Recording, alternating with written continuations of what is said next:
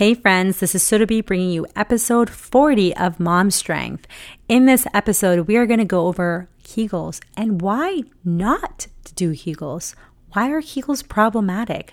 We go over the function of the pelvic floor and why Kegels may actually be making your leaks, your pelvic floor symptoms worse.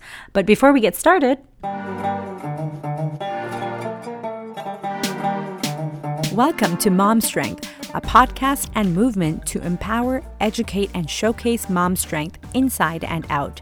I'm your host, Surabhi Veech, physiotherapist and fitness coach, also known as the Passionate Physio. Join me for discussions on movement, mindset, and motherhood, where we raise the bar and challenge the status quo. Get ready for expert interviews and real, honest conversations where we explore physical, mental, and emotional health. Let's celebrate the beautiful diversity and common experiences in all of our journeys. Let's do this.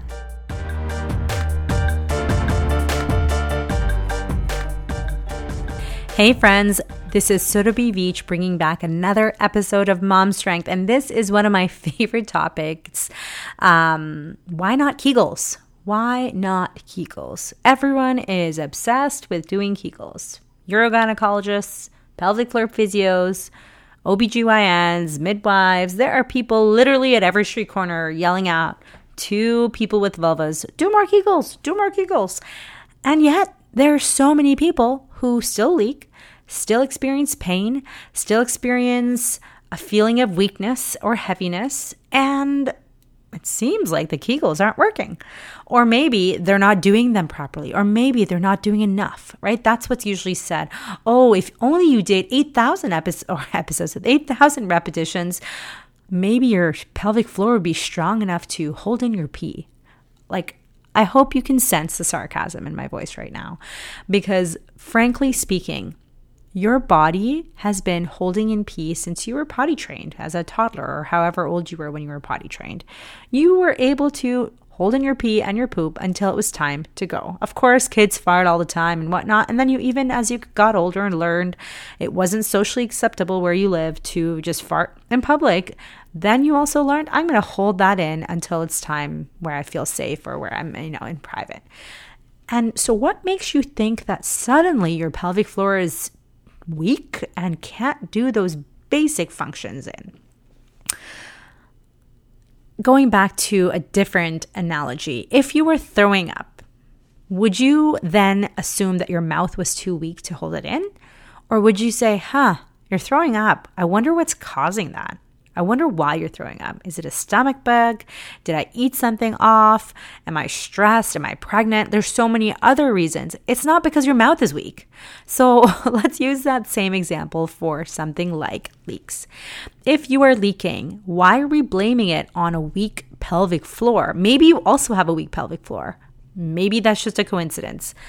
Um, but what is the cause of your leaks? Is it dehydration? Is it an irritated bladder because all you drink is coffee and pop or you know you're drinking a lot you're eating a lot of acidic things. And or is it because you're super stressed and you are clenching your pelvic floor and your jaw and your neck and shoulders nonstop? And then when you need your pelvic floor to work it's got nothing left to give. Or is it because you are under hydrating and your pelvic floor muscles which are like you know 79% water they can't function optimally when you're dehydrated. So maybe they're not functioning well, not because they're weak, but because they're literally don't have enough juice in them. And that is just an example of a few reasons why you could be leaking.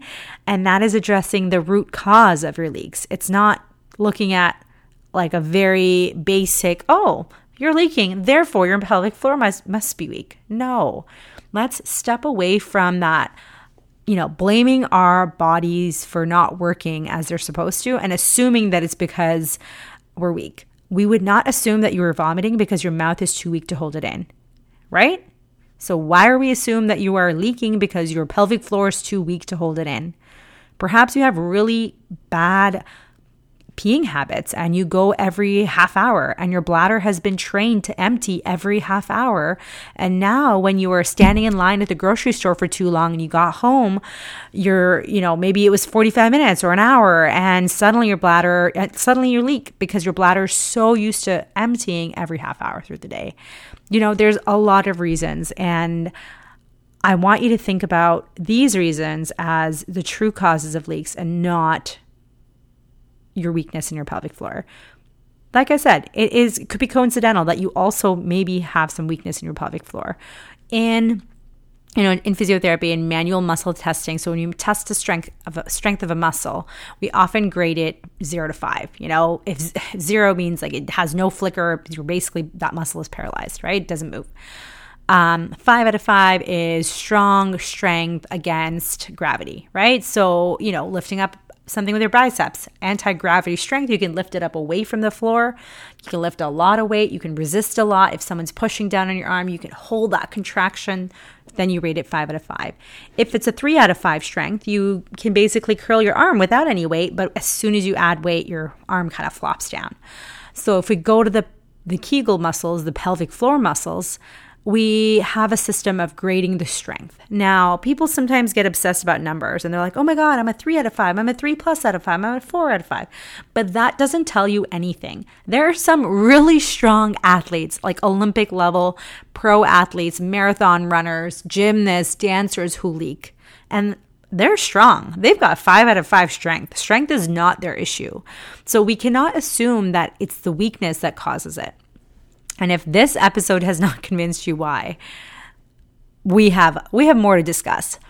But uh, the episode was why not Kegels, right? And so let's talk about what Kegels are.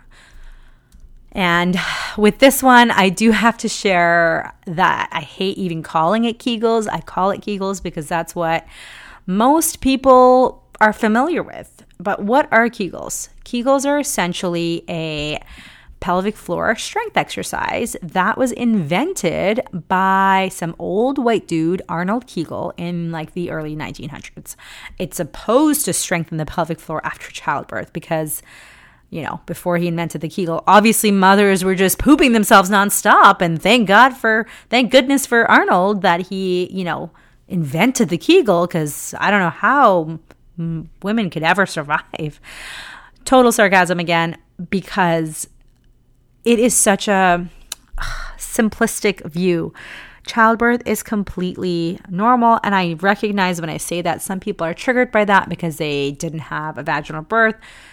Let's say you had a vaginal birth and someone's saying, Oh my gosh, you faced all this trauma during childbirth. And now because your vagina and your pelvic floor have been stretched this big, you need to do certain exercises to tighten it back up. Now, can we look at the patriarchal view here and why this is so problematic that an old white man invented the Kegel. Because it's not even saying that it's actually going to strengthen the pelvic floor. That's what he's proposing, but it sounds like it's to kind of like tighten everything back up.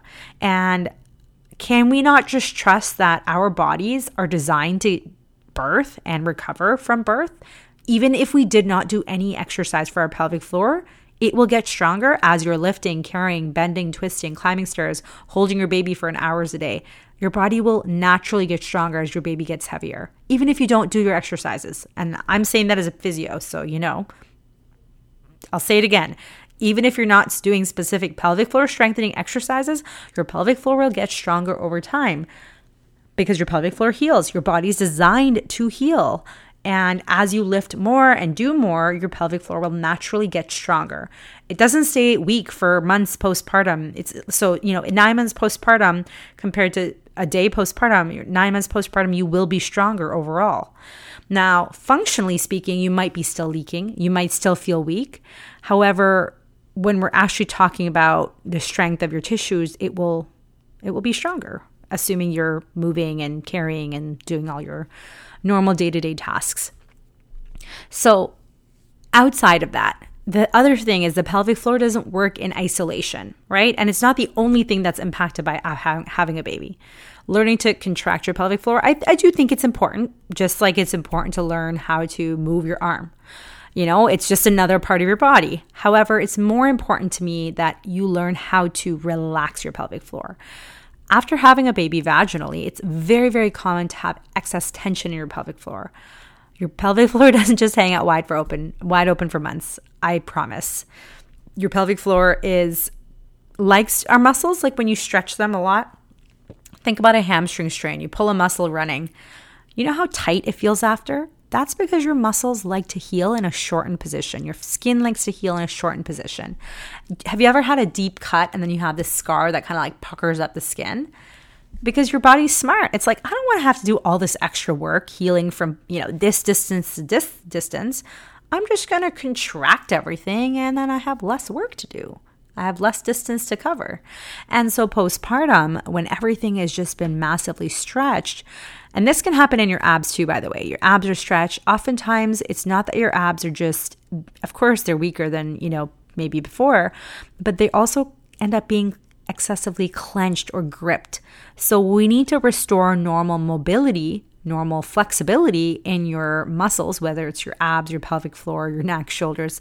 We need to restore that mobility before we then start adding load and strengthening it. And so, this is why Kegels often make leaks worse. This is why Kegels often make prolapse symptoms worse. I, I get DMs every week. Oh, I've been doing my my Kegels. It worked for, you know, I stopped leaking for a week and then it came back. Like, I, I'm still doing the Kegels though. Why isn't it helping? Well, because your chances are you might already have too much tension in your pelvic floor. And then when you're adding more contractions, more contractions, more contractions, your pelvic floor is ending up in this curled up little ball state and it's not functioning normally within its wide, you know, normal excursion. Your pelvic floor is a very strong and responsive groups group of muscles. Remember that. It responds to stress, it responds to trauma, it responds to your baby crying by clenching or shortening. Your body feels that stress, right? It's not just your brain that your mental health, yes, but it, your body responds to your state of mental health. So if you're spending a lot of your days postpartum really stressed, really triggered by the noise, um, like I was, your body's probably doing a lot of clenching without you even recognizing it, right? Postpartum sleep deprivation, whining, crying, night wakes, dealing with a poo explosion when you're trying to get somewhere, an interfering mother in law, relationship struggles, mental health challenges, all of that adds up and it adds to your overall stress. Your pelvic floor responds by clenching. And in some cases, your pelvic floor responds by kind of bearing down as if you're trying to take a poop. But many, many people respond by clenching. And that is exactly why Kegels may exacerbate existing pelvic floor symptoms like pain, tension, you know, and then you feel like your pelvic floor is weak because you're just so tight to begin with. So if you're whether it's your OB, your doc, your urogynecologist, your pelvic PT, if all they've given you for your leaks, for your pelvic floor symptoms is Kegels, and if all they're saying is you got to do more Kegels, that's why you're not improving, I hate to say it, but it's time to move on to a different practitioner, especially to my athletic moms. It is not enough to get you back to Kegels are not enough to get you back to hikes and running and jumping and climbing or skiing. You know, even it's not enough to lift up your kids. Your pelvic floor Kegels are not going to help you lift your kids with less pain or less leaks. It's not going to help you jump and run with less leaks. So, if you need help with your pelvic floor postpartum, if you need help managing leaks, I would love to help you. I'm going to share the link to book a free 15 minute alignment call. Let's connect and let's see if how working together may support your goals. Um, and if this episode was helpful, save it, listen to it again because I went over a lot of different things and make sure to book your free call. I would love to connect with connect with you and chat with you. If you are listening with one ear and you're like, what free call? What? It's a 15 minute chat over Zoom. We talk about my services, we talk about what issues you're having very briefly, and see if we align our see if I can help you. And we do this all virtually. All my services are virtual. I see clients across the world which is amazing because you can be in the comfort of your own home with your baby at home, your toddler at home, maybe you're at work, and you can be getting the support you need for your body. As always, friends, thank you so much for listening. Thank you to thank you for staying till the end and thank you so much for not doing Kegels at every stoplight because that is highly unnecessary and may make your pelvic floor symptoms worse. Thank you for tuning in to this episode of Mom Strength and being part of this important conversation. Check out the show notes for more info and links, and we'll chat again real soon.